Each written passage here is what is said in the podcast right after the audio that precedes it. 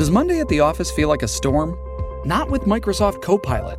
That feeling when Copilot gets everyone up to speed instantly? It's sunny again.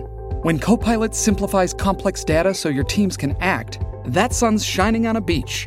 And when Copilot uncovers hidden insights, you're on that beach with your people and you find buried treasure. That's Microsoft Copilot. Learn more at Microsoft.com/slash AI for all. This episode is brought to you by Visit Williamsburg.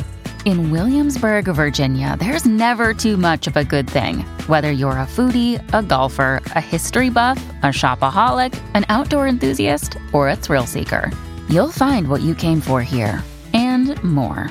So ask yourself, what is it you want? Discover Williamsburg and plan your trip at visitwilliamsburg.com.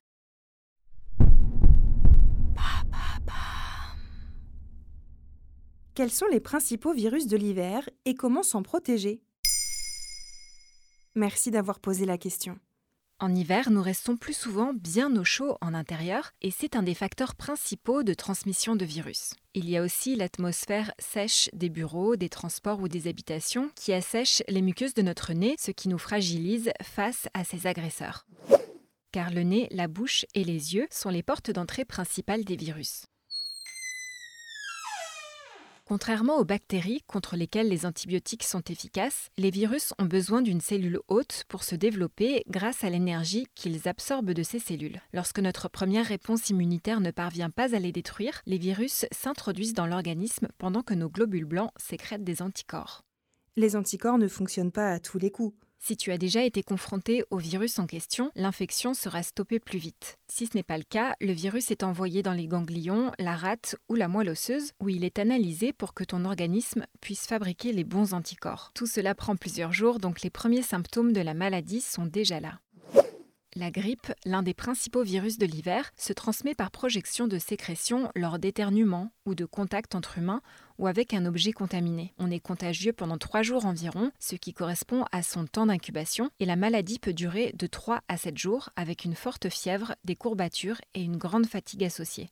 Et qu'en est-il de la gastro-entérite?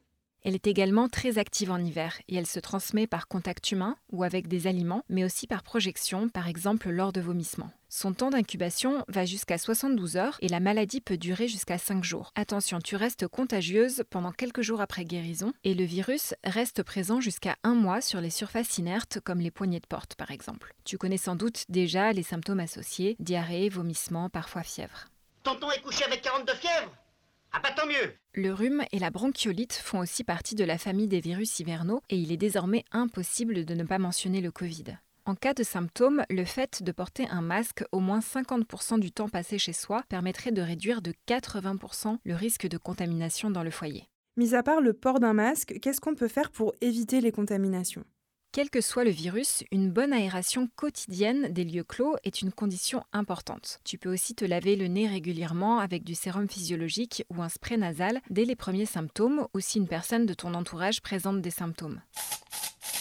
Le professeur Bruno Lina, virologue au CHU de Lyon, interrogé par le magazine Dr Good en novembre 2017, indiquait Cela permet d'humidifier la muqueuse et la cavité nasale et donc de renforcer sa fonction de barrière, mais aussi d'éliminer les virus présents à la surface de la cavité nasale. Tu peux aussi humidifier l'air ambiant, par exemple en posant des bols d'eau sur les chauffages, excepté pour les chauffages électriques, et pense également à boire beaucoup, que ce soit de l'eau ou de la tisane par exemple.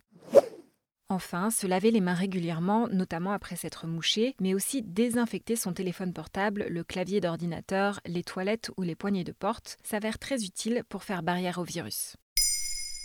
Maintenant, vous savez, un épisode écrit et réalisé par Émilie Drujon. Ce podcast est disponible sur toutes les plateformes audio et si cet épisode vous a plu, n'hésitez pas à laisser des commentaires ou des étoiles sur vos applis de podcast préférés.